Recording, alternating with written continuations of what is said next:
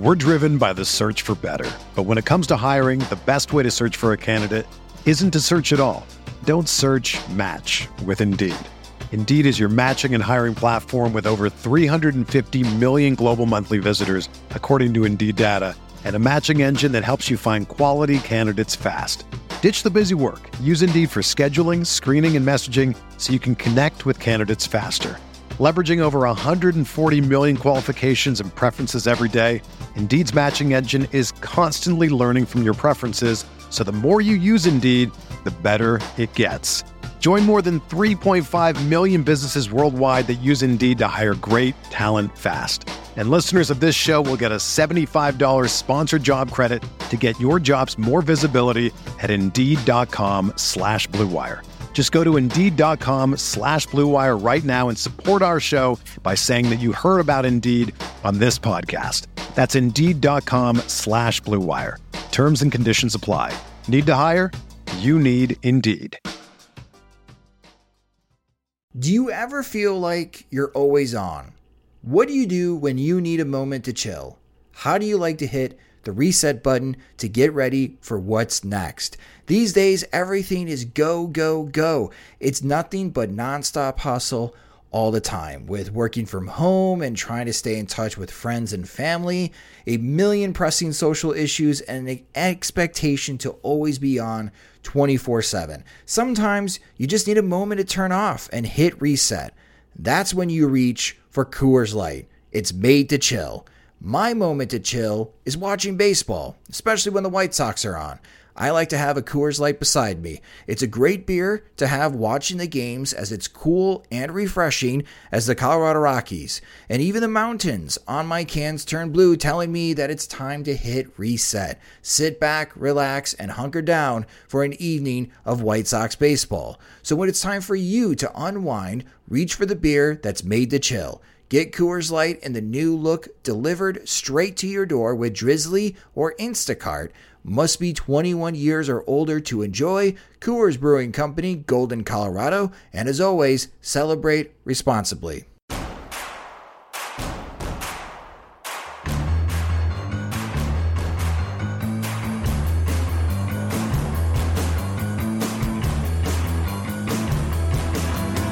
From your favorite source for Chicago White Sox talk, delivering news, interviews, analysis, and more. This is the Sox Machine Podcast with your hosts, Jim Margalus and Josh Nelson. Hi, the managing editor of SoxMachine.com and the co-host of the podcast, Jim Margalus. And our third man, as far as part of the, the booth here on Sox Machine Live, joining us again for the second time. It is Bennett Carroll, and I believe I hear Chief also. You do. I don't he never barks except right now. I don't know why. He's got a lot to say. He's Yeah, got apparently. a lot to say. And uh yeah, so welcome to Sox Machine Live. It is April 22nd, 2021. It's a Thursday night. The Chicago White Sox had a planned day off uh, as they wrapped up what was supposed to be a six game road trip. Uh, ended up being just five games uh, for the White Sox as they split uh, four games against the Boston Red Sox, and they won the first game against Cle- Cleveland eight to five, which Jose Abreu broke out. He hit the fastball. We talked about that on on the last Sox Machine podcast. Jim never doubted him. I didn't doubt him. I just want that for the record. I didn't doubt Jose Abreu. Sure he didn't. All I said, Jim, was that it wasn't weather related, it wasn't time related. He just needed to hit the fastball. it was father time related, you were saying. Oh, here we go. Here we go. Anyway, so it was a good win for the White Sox. Bullpen again a bit shaky, but the White Sox are nine and nine. And what they were supposed to play on Wednesday, but Cleveland, as for those that live in Chicago, we got some weird weather. Cleveland got a lot of snow. That game has been postponed to later in May, which they'll play a doubleheader in Cleveland.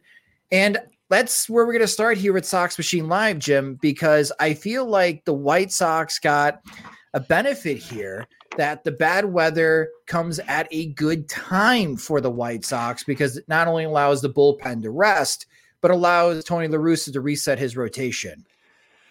Anytime you're, you know, going in a series at Cleveland, and they have a guy like Aaron Civale, who's you know a typical Cleveland starter, underwhelming on paper, underwhelming in terms of his draft. Uh, his prospect stock, you know, coming up, he was uh, unheralded, and then he comes to Cleveland, starts good, gets better. He had rehaul, overhauled his approach and his arsenal, and was making that next step. And so, when you have a guy like him facing, it would have been Jonathan Stiever and Alex McRae, and uh, probably you know Matt Foster and Evan Marshall, like the guys who didn't struggle the day before that was a good matchup on paper. And now when you have that taken off the books, I mean, it'll be added to the books later in May, but you have that like terrible start uh, or terrible matchup on paper taken off the boards. And then you have like Lance Lynn probably not missing a start. That's about as good as an outcome as you can have uh, for a cancellation or postponement in April. Yeah, Bennett, you were supposed to do your first White Sox wake up call, and the game gets postponed. So we'll get you on next week, but at least you're here with us on Sox Machine Live. Uh, with the White Sox having that day off, and for you not getting an opportunity to do the White Sox wake up call, a point Jim just made. How big is it for the White Sox to possibly come out of this with Lance Lynn having to go on the 10 day injured list, and now he may not miss a start? Yeah, the immediate reaction, at least for me, because they called the game real early, was like, "Oh, like this sucks. I'm not doing the show. I'm not gonna watch the game." But you immediately turn it over to, "All right, everyone gets, no one gets pushed back." You, first thought is everyone gets pushed back, and it, it's you just keep the rotation going. Lance Lynn has been, I think, the most consistent pitcher for the White Sox now that now that uh, Lucas Giolito's had a bad start. So for for you to not actually lose him lose a, a real spot from him uh, in the rotation, I think has been very key for the team and will uh, will be good for them as long as he can come back uh, right off the IL. Yeah, I didn't want to be reminded of Lucas Giolito start. So thank you so much, Bennett, for that. It's what, it's what I do. but again, the White Sox are nine and nine, and it was a good win. Uh, the offense really woke up. Not just Jose Abreu, who had two home runs, but Yoan Moncada had a big hit, Jim. And Yasmani Grandal also had the home run. But the thing that everyone's talking about after that game, even James Fegan of The Athletic wrote about Yasmani Grandal's catcher's interference, the two of them against him, uh, is the defense for Yasmani Grandal. It seems to be a little lacking in the first 18 games of the season. Uh, is this just a lapse in defensive play from Yasmani Grandal? Or is this him trying to make a, an adjustment with him still having that right knee bugging him uh, that bugged him during spring training? Well, if you believe James Fegan and James people James Fegan talks to, and I have every reason to, he's a great guy. It, it seems like it's basically like he's still either compensating for the knee or trying to develop a new technique that a lot of catchers are using that takes stress off the knee. And so it's basically like you know killing uh, two birds with one stone, except that it's, it's, the middle of a season, or at least like late in spring training, so he hasn't had the time to work on it in the off season, use a full preseason to work out the kinks, and so you're seeing the kinks in real time. And you know, uh, Grandal has the reputation of dropping some pitches, typically because he's trying to frame them, and sometimes he'll just he'll have too quiet a mitt and the ball will glance off it or um, you know sometimes he'll get the catcher's interference because that's a byproduct of catchers who are trying to frame and uh, you know those are natural and so i see those and or at least i saw the first catcher interference and thought well that's uh, Grandal just trying to frame the way mccann had three of them in 27 games last year. But then like the the drop pitches between catcher interference and then the fact that there was a between catcher interference because there was a second catcher interference that's where it's just like that's that's not good. That's new. That's different. That's troubling. And you know with zack collins also not being a plus defender and and with him struggling in the strike zone although better than i think we expected but there's a lot of room above you know, what we expected for him to be passable and still not average uh, that the White Sox might be working in a bit of a deficit in that regard, and that's something we weren't planning for. The first catcher's interference call was maybe the easiest catcher's interference call an umpire is going oh, to come have. on.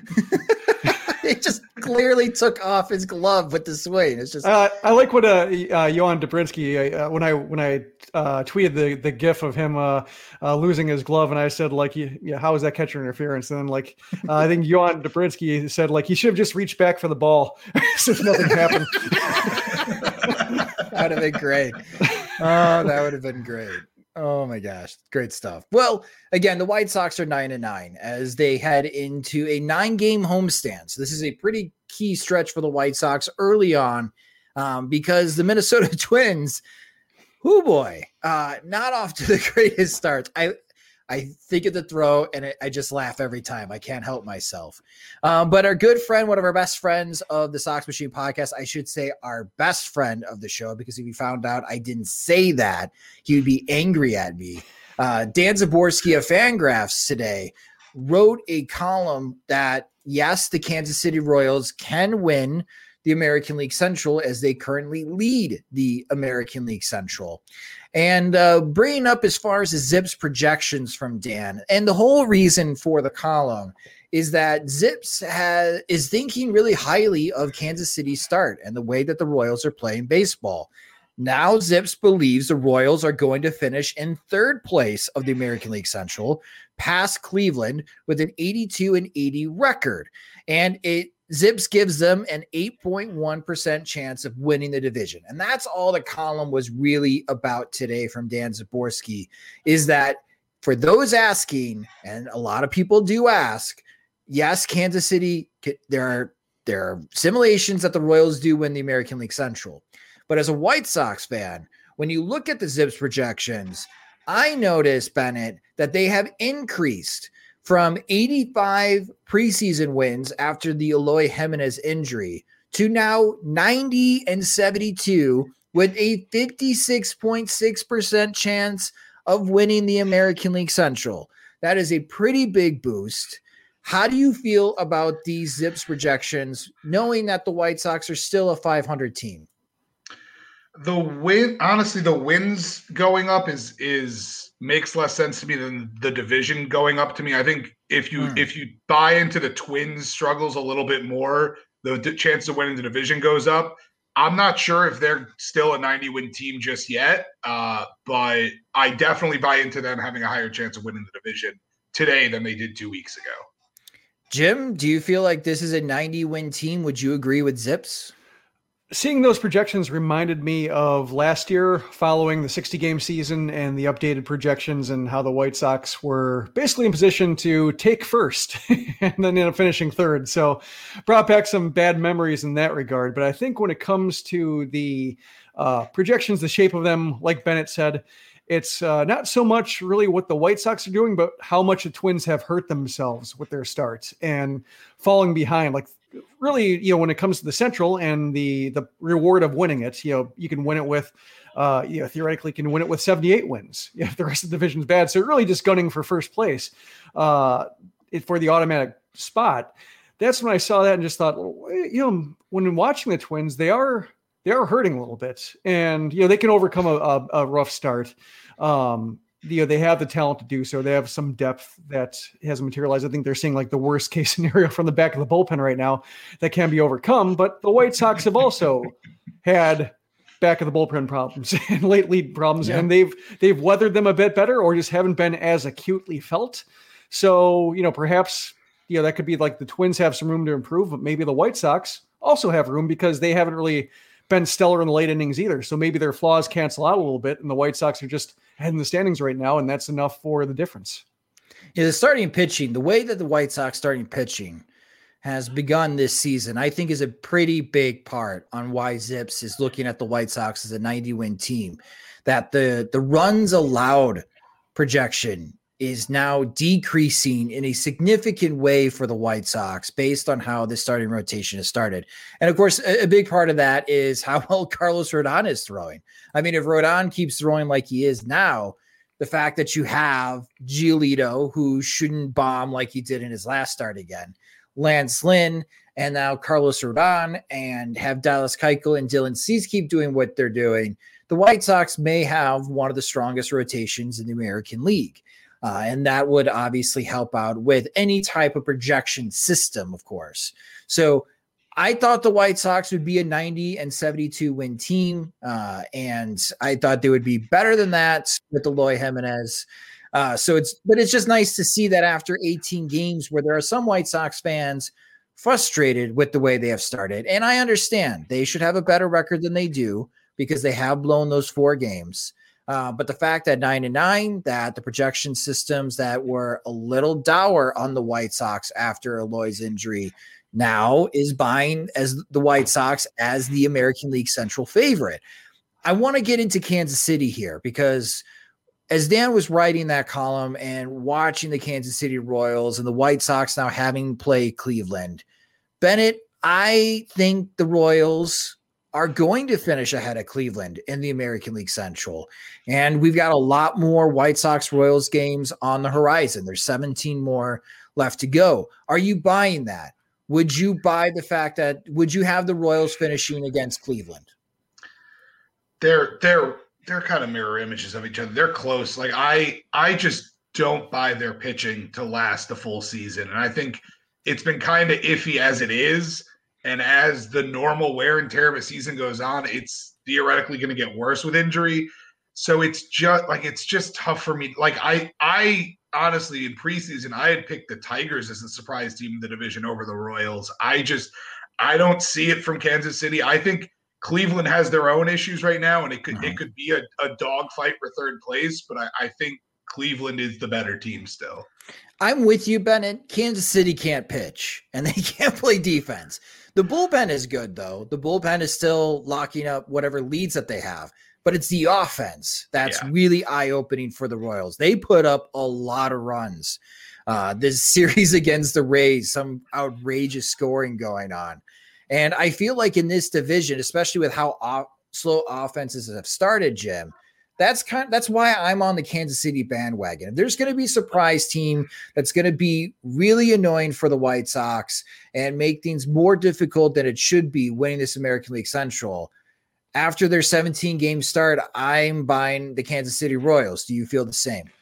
Uh, I guess the 500 ish Zips projection that they have for the rest of the season strikes me as still slightly optimistic just because of the pitching issues, just because I think they are thin across the roster. And, and we talked about them before the season that I appreciated what the Royals were doing and, and how Dayton Moore was trying, like putting the talent that they have in a position to win if, you know, things broke the right way. And a lot mm-hmm. of things would need to break the right way, but they weren't giving in. They weren't, you know, settling for a 75 win projection and saying like, well, better luck next year. Let's hope that Whit Merrifield and Sal Perez and everybody they're they're trying to keep uh keep going in like the back end of their prime starts of their decline. Like they're just you know, if they're going to keep those guys, they may as well add to the team and, and make them stronger, even if they don't want to maybe mortgage the future or, or you know trade prospects they need. And they haven't done that but they've made the team more interesting. And i think right now you're seeing a very interesting team. I just think yeah they're going to need a lot of breaks and more breaks kind of like what the white sox have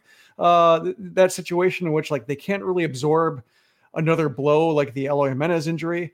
Uh, but I think in, in the Royals case, like they're even more fragile just because of the lack of pitching. And I think there's, they kind of remind me a little bit of um, of the Mariners' hot starts uh, from a couple years ago where they just, mm-hmm. um, you know, they, they were feisty because they had some young talent that could hit the ball of the ballpark and put up some numbers, but then it just kind of collapsed on them. And I can kind yeah. of see a similar fate, not that bad. Not, I don't think their their floor is as low, and I think the Mariners their ceiling wasn't that high. I think the the Royals are a better positioned in both regards, but I can see them having like rough weeks, like where just it all goes sideways, and then they recover uh, get some guys back, look respectable. But I think they're just going to have some stretches where it's going to be hard for them to stop the bleeding.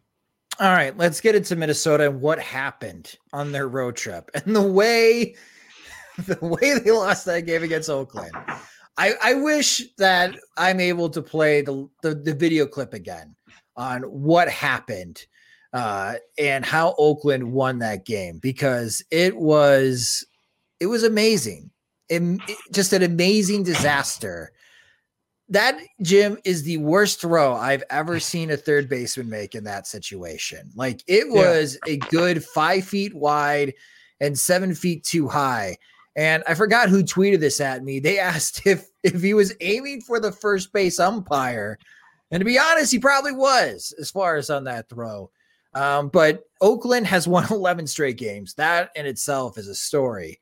But the Minnesota Twins, they are 6 and 11 to start this season. And every morning when I wake up, I try to catch up on all the news around Major League Baseball and how the other teams are doing and which players are excelling and which players are struggling. Jim, I have a hard time figuring out the Minnesota Twins to start this season. I still believe they are going to be the top contender for the White Sox, but with the way that Byron Buxton has started this season and Nelson Cruz is hitting, and they are still getting some good starting pitching that this bullpen might just be that bad, and they're going to have to address it before July. Yeah, I think the COVID outbreak that they're de- dealing with is a unique situation and uh, something that uh, can certainly throw a team off, make a team worse than the sum of its parts. Because like Josh Donaldson's back and looking okay right now, so he adds an element that they didn't have last year. So you throw in Buxton, who's looking like a world beater right now, and they should have enough. And it's just right now they're kind of getting disastrous results, and I can see that being uh, something that's maybe just unique to this month because of just all the roster uh, maneuvering they've had to do, the uncertainty, the the postponements. Uh, I can see that accumulating in a way that maybe projections can account for early on, and something they have to rebound from. But they've dug themselves a hole. And yeah, that that throw. Um, the the best way I can put it is like it's like the throwing equivalent of the Gordon Beckham Conor Gillaspie collision, in that it just it was a routine play made so terribly, like that went so terribly wrong that it just it shatters your faith in future plays. Like every time there's a pop up in the infield, you know, and, and infielders had to call themselves off. I could see that play like in the in the shadows happening underneath the live action. And I think you know for Twins fans, it's gonna be the same thing when they see a, a throw across the diamond. They're gonna be seeing, like you said, it was like uh, throwing to a different person out there. Like he saw, he was seeing double. He saw two first basemen. He picked the wrong one. Just by the way, it, what is it? Is it uh what's the new thing? It, the digital trading cards that uh NFTs? Top Shot is. Top Shot NFT. Yeah. NFT. I want the Gordon Beckham NFT. I want I, somebody to digitally remaster that play, and I want to I, own I, I would buy number one of, of five thousand of that. I would I would pay up for it. That's the only one that I want out of all the plays in White Sox history. That's the one that I, I want. Is as long as it like extends to Hawk's call to end the inning. We're driven by the search for better, but when it comes to hiring, the best way to search for a candidate isn't to search at all. Don't search. Match with Indeed. Indeed is your matching and hiring platform with over 350 million global monthly visitors, according to Indeed data, and a matching engine that helps you find quality candidates fast. Ditch the busy work. Use Indeed for scheduling, screening, and messaging so you can connect with candidates faster. Leveraging over 140 million qualifications and preferences every day, Indeed's matching engine is constantly learning from your preferences, so the more you use Indeed, the better it gets. Join more than 3.5 million businesses worldwide that use Indeed to hire great talent fast. And listeners of this show will get a $75 sponsored job credit to get your jobs more visibility at Indeed.com slash BlueWire. Just go to Indeed.com slash BlueWire right now and support our show by saying that you heard about Indeed on this podcast. That's Indeed.com slash BlueWire. Terms and conditions apply. Need to hire? You need Indeed.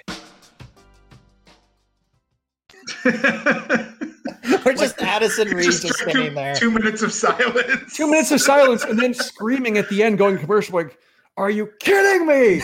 And then like that's that's how he went to commercial break.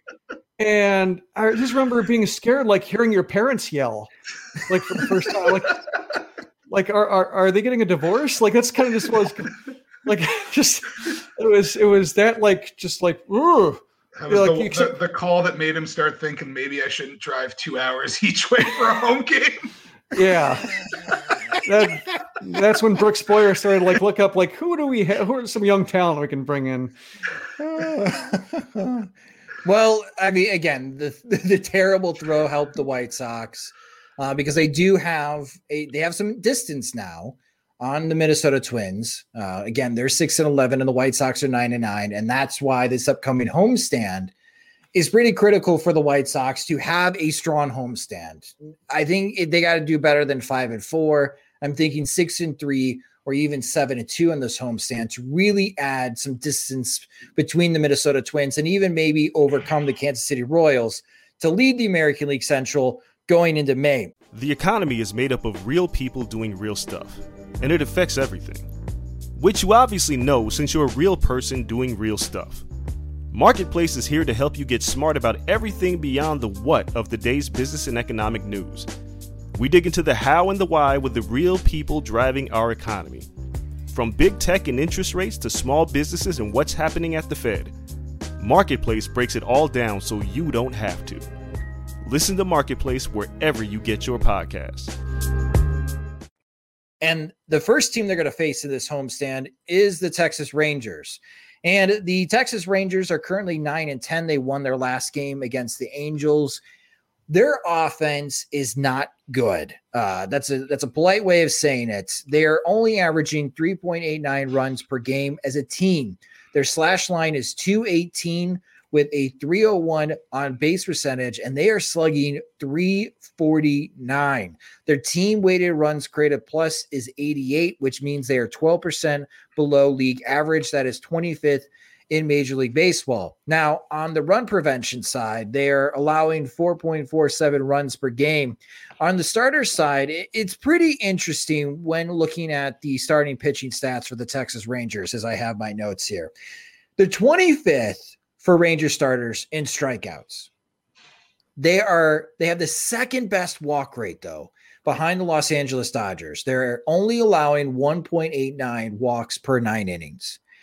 They are the third best starting unit in Major League Baseball on leaving runners on base. The left on base percentage is 80.7%, and they're 13th in home runs allowed per nine.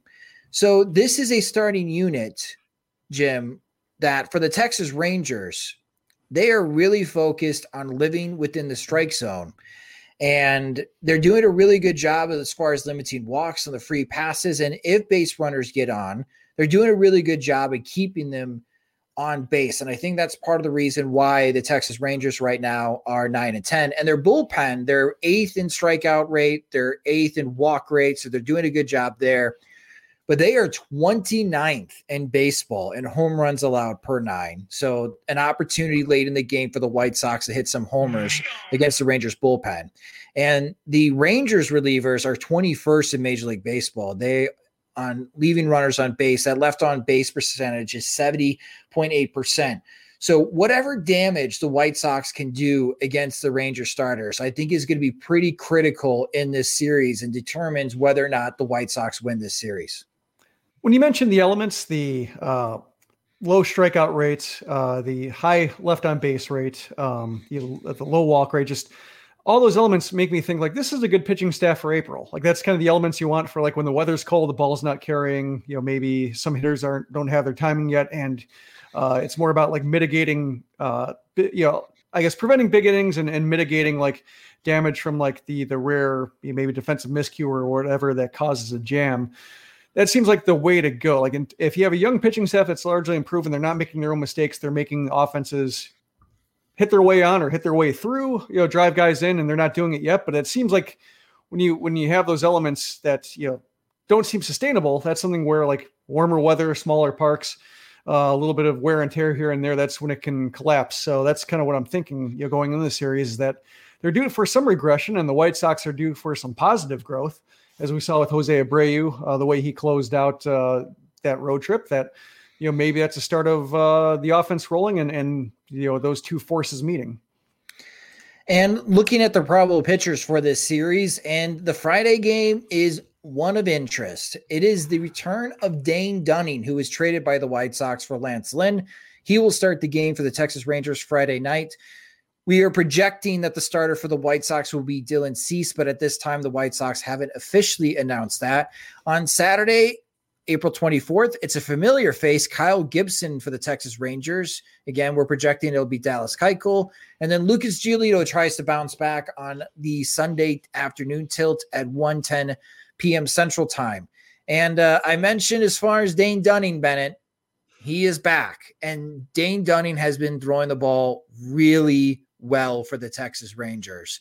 And he's going to be going up against Dylan Cease in this start. Again, that's what we are projecting. Maybe La Russa changes his mind and he can go with Dallas Keuchel on Friday, but I'm hoping not because we know on White Sox Twitter, Bennett, this is going to be a dominating conversation that will be going on throughout the entire game, especially if Dunning is doing a good job on limiting the damage against White Sox hitters and if Dylan Cease cannot get through the fifth inning again. So I pose this question to you based on how the starts have gone for Dane Dunning and Dylan Cease. Who would you rather have at this moment, Dane Dunning or Dylan Cease? So at this moment, I think the answer is it's Dane Dunning because even even with the regression that's obviously coming, he's not gonna he won't be a 0.6 ERA guy. He won't be, you know, this outstanding. And, and his innings are going to be limited through the rest of the year uh, as he comes back from Tommy John. But but, but he uh it, it's Dane Dunning. I, I think Cease is is still an unfinished product, which is fine. There's nothing wrong with that. He, as everyone who loves him will tell you, it's only been 30 major league starts for him, which is fine. But today, and it, the reason I'm three and zero oh in the Sox Machine Fantasy Baseball League is oh Dane my Dunning. gosh! I gotta bring go. it up. I gotta bring it up. Uh, oh is, is Dane my gosh. I am getting tag teamed here. Jim's giving me crap about Jose Abreu. I'm in Bennett's division in the Sox Machine Fantasy League. And I am 0-2 and 1. Things are not going well for the Bridgeport Corgis. Anyways, Jim, how about you? After three starts into this season, and again, this is going to be a, a popular talking point. Talking point. I I think to get Lance Lynn, I still like the trade for the White Sox, even knowing that there was the possibility that Dane Dunning is going to be a good starting pitcher in the major leagues. But watching how Dunning has started and watching how Dylan Cease has started, it has raised the question from White Sox fans of would the Rangers have taken Dylan Cease? And who would you rather have at this moment, Dunning or Cease? Well, I'm torn because, like, I think when it comes to trying to be logically or, or historically consistent, internally consistent, I should say, with myself, one, you know, last year when we talked about this conversation between the two pitchers, I said Cease was the guy to keep for longer and just, you know, like the stock you don't look at because it's too volatile, but at the end, it'll, you'll, you'll, you'll profit from having it. Um, but on the on the other hand, in our preseason predictions, I had Dunning winning Rookie of the Year, partially because like just the the the tax the White Sox pay for acquiring a veteran starting pitching, whether it's like Jeff Samardzija was Marcus Semien, James Shields is Fernando Tatis Jr. So I think like I aired on the other side saying, well, Dunning is going to be better than I thought because I didn't think as much of the the guys they traded away for the last two uh, such trades they made. Uh, so I think you know I have the you know I wouldn't necessarily be changing horses uh, to you know switch to one, but I still think Cease is. I, I think it's right now it's easier to say Dunning just because Dunning is pitching the way he has to pitch to succeed. Cease is still trying to figure out exactly how to do that uh, with with the way his fastball moves, with his release point, his delivery. Like he's still a work in progress. And if we could see, like maybe for two starts in a row, Cease, you know, with the fastball that moves the way he wants it to, and with the slider command that allows him to, you know, be a threat in any count, then I think White Sox fans would say, okay, they made the right call. You know, they they picked the right guy. Um, Dunning will be a nice pitcher for somebody else, and it, it would have been nice to have him, but uh, you, you have to pay you, have, you, you have to pay the price to get a pitcher like Lynn. Um, but uh, it's just frustrating in the interim, just because he is a tough guy to watch right now. But I am I'm pulling for him just because like it is a, a tough conversation to have, and it's annoying just because you know I think it does feed into some reflexive fear or you know fear mongering that White Sox fans have, and some like reflexive self loathing bitterness. But it's also you know there's there's something to it as well, and so you just can't dismiss it as like oh just fans being bitter to be bitter. It's just like well you know it's possible just because Dunning you know might be better than we give him credit for, and Cease just like we talked about with Nate Eovaldi, just like he might be a pitcher that takes years to figure it out, might always, you know, might need to reinvent himself several times over to figure out like what's working for him in that given year. And it might take a couple teams to do it. It's hard to say. Um, but I, I think, you know, when you look at just their arsenal, what they have, it's like, it's hard to even seeing how Dunning's pitching now and seeing how Cease is frustrated so far. I think it's still hard to give up on Cease. Like just looking at him, looking at stuff, it just, it, I think it's too results focused to say Dunning is the guy uh, to, to keep right now? It it is a bit of an unfair question because Dane Dunning is performing, let's face it, the best that he possibly can with the tools that he has. And as you mentioned, Jim, Dylan Cease is not. And he has been a bit frustrating. And I'm hoping that this is the start for Dylan Cease to go beyond five innings. I think that would do a lot for his confidence because just body language wise, he didn't look happy leaving that game in the fifth inning with runners on base and two outs. And I, I'm again, I'm really hoping that he pitches effectively. And as I mentioned, the Texas Rangers offense is not very good. So this should be a good opportunity for Dylan Cease to pitch well against an inferior lineup. I'm also seeing Dane Dunning, though, and the way that he throws being a problem for White Sox hitters. Uh, so this first game could be could be fun for the first five innings. Maybe a bit of a pitcher's duel, Bennett, uh, between Dane Dunning and Dylan Cease. Uh, you are the fantasy expert, uh, and when it comes to you know a lot of people play da- daily fantasy sports and people make bets and such. Uh, looking at this Friday contest after a couple of days off, I'm sure there are some White Sox fans itching uh, to put to play some action for that Friday night game. Uh, how do you see the first game of this series playing out? So, fantasy expert. Oh, I'm gonna get in trouble for that. I, one. I believe I, you said that you are leading our division and you are undefeated. Yeah, that's that's true. I posted on his own petard. Uh, so here's I because I've been thinking about it because I I do want to play and I I'm hoping it's a showdown slate. That's gonna be a really fun one to play. But the like my first thought is immediately if Dylan Cease is starting, that means Grandal is probably out because they want Collins to catch Cease. Maybe they DH Grandal, but I think they're they're trying to keep Yermin still in the lineup. So that definitely shades well for Dane Dunning. Um, regardless of how they're currently hitting, I'll take Yasmani Grandal every single day over Zack Collins.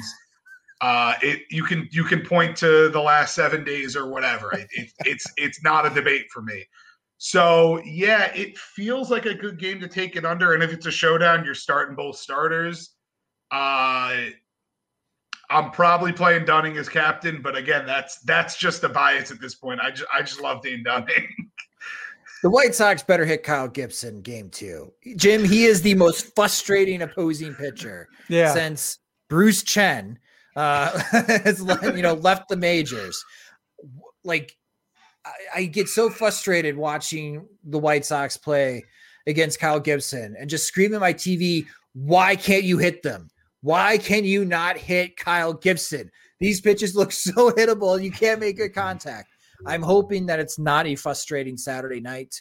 Uh, but I feel like out of these three games, that's the one that the White Sox should be able to capitalize. How do you feel about the other two games for the White Sox and Rangers? Well, I'm looking at, uh, I, I, have Kyle Gibson's baseball musings uh, pitching log against the White Sox, and yeah, 2.98 ERA. Uh, it, it's 106 strikeouts over 111 innings, so not overpowering, but just no walks. You know, the homers don't hurt. Uh, a lot of starts with uh, zero or one run. So, you know, they did hit him hard the last time. I'm looking.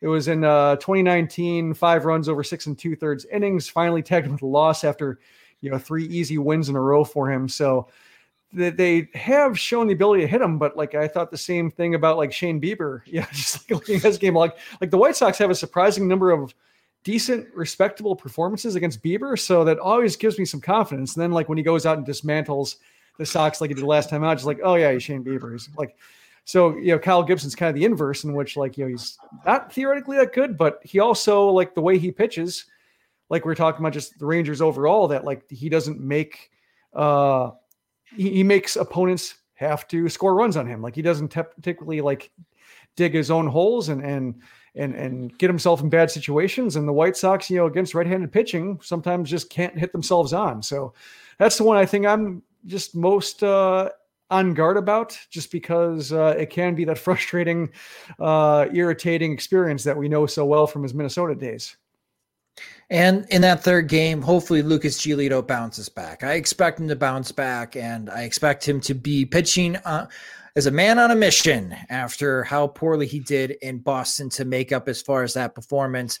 Uh, one storyline that I think we should be able to get some news early on Friday is the return of Adam Engel. The White Sox, Tony La Russa, Rick Hahn, they have hinted that Adam Engel could return Jim in this upcoming homestand.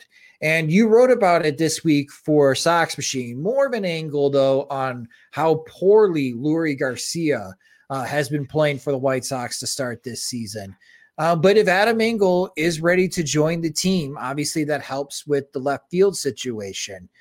But what is that move, do you think? If they add Engel back to the 26 man roster, who are they taking out?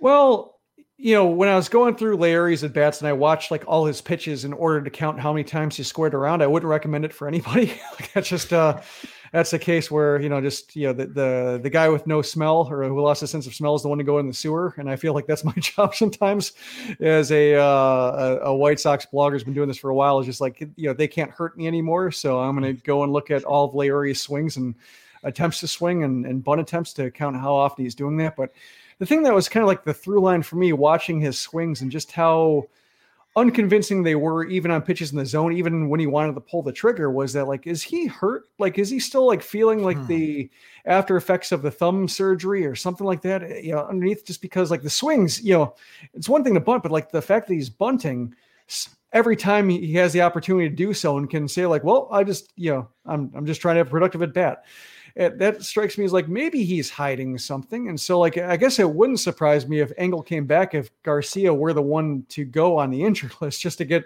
either a breather or something for his hand, just because they have Danny Mendick and you know Billy Hamilton might be coming back too. We'll see what you know happens with him. But between like Engel and Mendick, you have all the positions covered that Garcia does, and you know with with Mendick there, like you know he covers all the infield positions you need.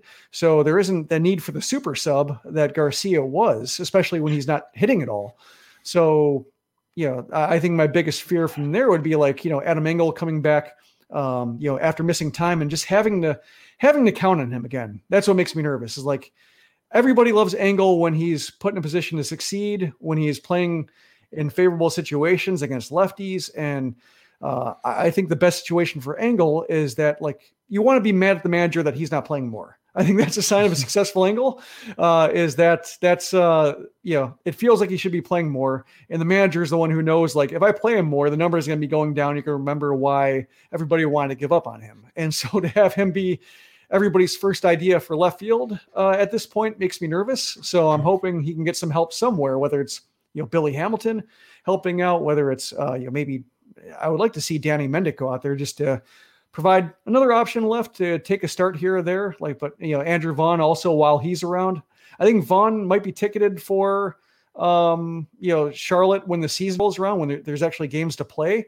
But for the time being, I'd rather see Garcia maybe just get a mercy injury list and just to buy that time for Vaughn. Because you know, say what you will about Vaughn versus you know Garcia and Vaughn having his own struggles, but at least he's at least he's trying. Like he, he's he's swinging convincingly. He just doesn't exactly know how to square up major league pitching yet, but the confidence is there and he's trying to do damage. Like Garcia is just trying to get out of at bats, not killing the team. Hmm. No, I, am glad that you went down that well because my tweet when he popped that bunt up against Cleveland, uh, breaks a lot of FCC violations. I was very angry. I was very angry. I did not, man, that was dumb. And you rarely hear Jason Benetti and Steve Stone just openly say how dumb a play was or question on what the White Sox are doing at that moment. But both of them, like, immediately question that bunt attempt, and we'll see what happens. Especially I, Benetti first. Like usually Stone yeah. is the one that criticizes, and, and Benetti tries to play devil's advocate or stand up for it. Like I guess try to try to spin it positively. But Benetti started out confused, and Stone eh, piled on. Right. the thing about Leury Garcia, he's a better player than this, and we've seen him play better baseball than this. And I think I, I'm buying what you are selling, Jim, that there may be an underlying injury here that's bugging Leury Garcia. It would be a very Los Angeles Dodgers move if the White Sox swapped in Adam Engel and put Leury Garcia on the 10 day injured list, even though he may not be hurt, but give him 10 days off, see how the thumb does in that time off and give Adam Engel some run. And then all of a sudden it's May 4th. You can send down the guys that you think that need to go back into the minor leagues, like Andrew Vaughn. And then you could swap Vaughn out for Leury Garcia, and Garcia comes back, and you don't have to worry about DFAing Leury Garcia and uh, lost salary. If you did cut him now, you still owe him the three million dollars, and he goes and he plays some for somebody else pretty much for free. Uh, that's not what you want in this situation. So I'm wondering how Rick Hahn will play it, and maybe you are right, Jim, and we could see that swap as early as Friday. But as I mentioned, this is a nine game homestand for the Chicago White Sox. And Bennett, it's three games against the Texas Rangers, followed by an off day on Monday, and then three games against the Detroit Tigers, and three more games against the Cleveland Indians. And as I mentioned when we started the preview with this series against the Texas Rangers, I feel like the White Sox need to do better than five and four in this homestand. I'm thinking at least six and three to be able to win these three series. Maybe they sweep Detroit, and that allows them to maybe lose one of the series to Texas or Cleveland. But I feel like they really need a strong homestand uh, because it doesn't get much easier after that after this series and they go on the road and they go for two games against cincinnati and the reds are playing some good baseball and then they go on the road to Kansas City. We just talked about how tough Kansas City's playing to start the season. And then the gauntlet begins. Then it's the 16 games against the Minnesota Twins in a 60 day span, even though this might be the right time to start playing the Minnesota Twins. How do you feel about this homestand? And what are your expectations for the White Sox in these next nine games? So the White Sox are the the better team in all three of those series, which means theoretically they should take two of three in in, in all three. Whether that's a you know that they'll sweep one and take one of three, or or they take two of three in all three in all three, or even get swept once and sweep twice, however the hell that works. Uh, I think six and three should be your your target for for this homestand with the knowledge that basically everyone's going to pitch twice. You'll you'll miss out on on one guy going twice, but you'll you'll get everyone through the rotation a couple times. The numbers will start to normalize a little bit more in both ways. Um, but this is, as you said, this is the prelude to to the gauntlet. This is this is before everything blows up. You got to take your wins when you know you can get them, and I think six and three is is a lot, but it's reasonable again considering they're the better team without question in all three series. And if they can do that, then they're 15 to 12 before a two game series in Cincinnati, where they have days off uh, before and a day off after the series against Cincinnati. So they give the bullpen more rest, and then they go to Kansas City, which is always a tough place to play for the White Sox, except for last season. Uh, and then they play a red hot Royals team, and then they get a day off, and then the gauntlet begins with that home series against the Minnesota Twins. Jim, what are your expectations for the White Sox over these next nine games? Similar. Uh, the way I look at it is like the White Sox just you know every time they hit 500 they they drop back like they're uh, just having a hard time getting over the hump. And it seems like you know at some point during the stretch when you have the pitchers well rested you have the full complement of relievers uh, you, you, have like a lot of the starting pitching seemingly starting to put together that they should have like a five game winning streak in them or something like or five of six some kind of roll that finally you know puts them over 500 gives them a cushion. So you know the way I look at it is like why not now? Like why is why not use this stretch after playing some uninspiring or like you know kind of treading water over the first uh, you know two to three weeks? This would seem to be a time to you know step on the gas a little bit uh, and, and be the team that projections say they are and and you know even the projections are getting bolder now so it seems like you know they they should have some stretch in them to back that up and so seems like they could win five in a row during this homestand just because they have to at some point like usually teams do and they're they're about as well set up as you can possibly be, you know, without like raising Eloy Jimenez back from the dead.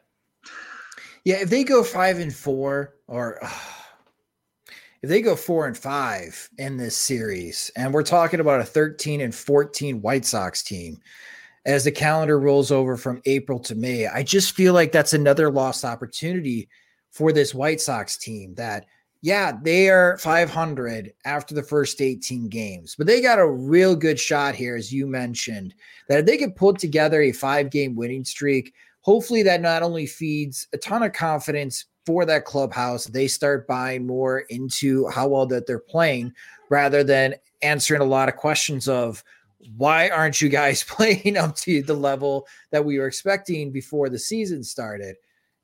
I, I, that would be huge. I think that would be a big thing for the White Sox, Jim, if they can pull off a five game winning streak because I don't think I want to have that conversation when we have a Sox Machine podcast come on Monday, Jim, before that Cincinnati series. And we're talking about a 13 and 14 White Sox team. Like, yeah. I, I just I just don't think that would be a good feeling and I think even the projection systems would have to start changing their minds if the White Sox can't take advantage of this opportunity. Yeah, I was thinking of like four and five. That would mean like they probably lost every game they were at 500, which I mean, I think would mm-hmm. make they were like 0 and 12 on the season when they had an even record. So I think that's uh, if they went four and five and, and alternated uh, losses and wins, and I would imagine like, okay, they're just not, there's a force field uh, above 500 and they can't break it this year. So let's just, may as well start the off-season plan project already. Oh God. oh boy. All right. Well, before we sign off on this show, uh, do want to give a shout out to our friends from the 108. Uh, they are going to be streaming live on their YouTube channel, youtube.com slash from the 108 that are for those that are watching the live show. They're going to start at 8:30. So if you want more White Sox talk uh, in a different uh. manner, go to their YouTube channel. Again, that's youtube.com slash from the 108. It's always an entertain entertaining time watching Chirizi, Beef Loaf, and My Sock Summer do their thing. But before we sign off, Bennett, I'm going to go back to you uh, because I had the reverse hex on Jose Abreu. And I am sure Jose Abreu is going to have a huge series, especially if he focuses on just hitting the fastball uh, in these next three games. But is there somebody that you like, maybe a pick to click to watch offensively for the White Sox this weekend? I mean, like Tim Anderson's the easy answer. He's been just hitting the the crap out of the ball, and I love watching Tim hit, especially when he's hot. It, it's probably Tim, and then I want to see more of Luis Robert continuing to see see if he can continue adjusting. If he can keep finding something, like I I think Robert's probably my pick to click, but I'm gonna be sitting, you know, sipping pretty watching watching Tim uh, swing as well. Anyone that you see breaking out Jim offensively and having a strong weekend? Well, I think if I were doing the reverse hex, uh, I think I probably probably laid the track for uh, Leury to get back on track. So I think uh, you know, uh, although that's a softer target than uh, Breu is when it comes to uh, betting the under, but I, I think for uh, the guy I like swinging the bat more, I think Moncada is probably the one who seems like he's the next to have the explosive game that makes everybody feel more confident in how he's going. So, I mean, yeah, Anderson's looking good, Robert's looking good, but I think if we're looking for the next guy to join the party properly, I think Moncada might be the guy. Yeah, strange stat. Yoan Moncada combined has one base hit against changeups and breaking pitches. Every other base hit's been off a fastball. So that's kind of like 2018 Yoan Moncada, not so much 2019 Yoan Moncada. So it'd be nice in this series in this next nine game homestand that if Yoan Moncada starts getting some base hits against breaking pitches and off speed pitches. But hey, when you're facing fastball dominant pitchers like Dane Dunning on Friday and Kyle Gibson on Saturday, you know, take advantage of that for Moncada and hopefully he does wake up. That's that's a great pick, Jim. I hope that he does wake up. The weather should be pretty good over the weekend. Sunday is going to be a little bit cooler in Chicago, and then it'll be 76 degrees the high for Tuesday. Uh, when the White Sox start that series against the Detroit Tigers. So I don't want to hear about the weather impacting the White Sox. It's go time. And hopefully the White Sox do come up big in the next nine games, especially during the homestand. But that will do it for this episode of Sox Machine Live. Thank you to everyone that watched the live stream on youtube.com slash Sox Machine. And if you can, if this is your first time watching Sox Machine Live, if you can subscribe to our YouTube channel That would be great because then you'll be notified of all of our new videos. You could follow us on Twitter. We are at Sox Machine. You could follow me on Twitter. I'm at Sox Machine underscore Josh. And you can follow Bennett on Twitter at the Bennett K. And if you bug him enough, he'll help you get more followers on Twitter. So definitely do that. Only if he likes you. So make sure you're on his good side. For those that don't get an opportunity to watch the live stream, no worries. Every episode of Sox Machine Live is uploaded into our podcast feed, which you can subscribe to the Sox Machine podcast wherever you listen to podcasts. And if you enjoy our work, think about helping support us by signing up at patreon.com slash Sox Machine where we have several different tiers of support starting at $2, $3, $5, and $10 a month, where you get exclusive content, ad free podcasts, ad free website, and also first crack at our Sox Machine swag. So again, go to patreon.com slash Sox Machine and sign up today. Sox Machine Live is a production of SoxMachine.com, your home for all things Chicago White Sox baseball. Alongside Jim Margalus and Bennett Carroll, I'm Josh Nelson. Thanks for watching Sox Machine Live.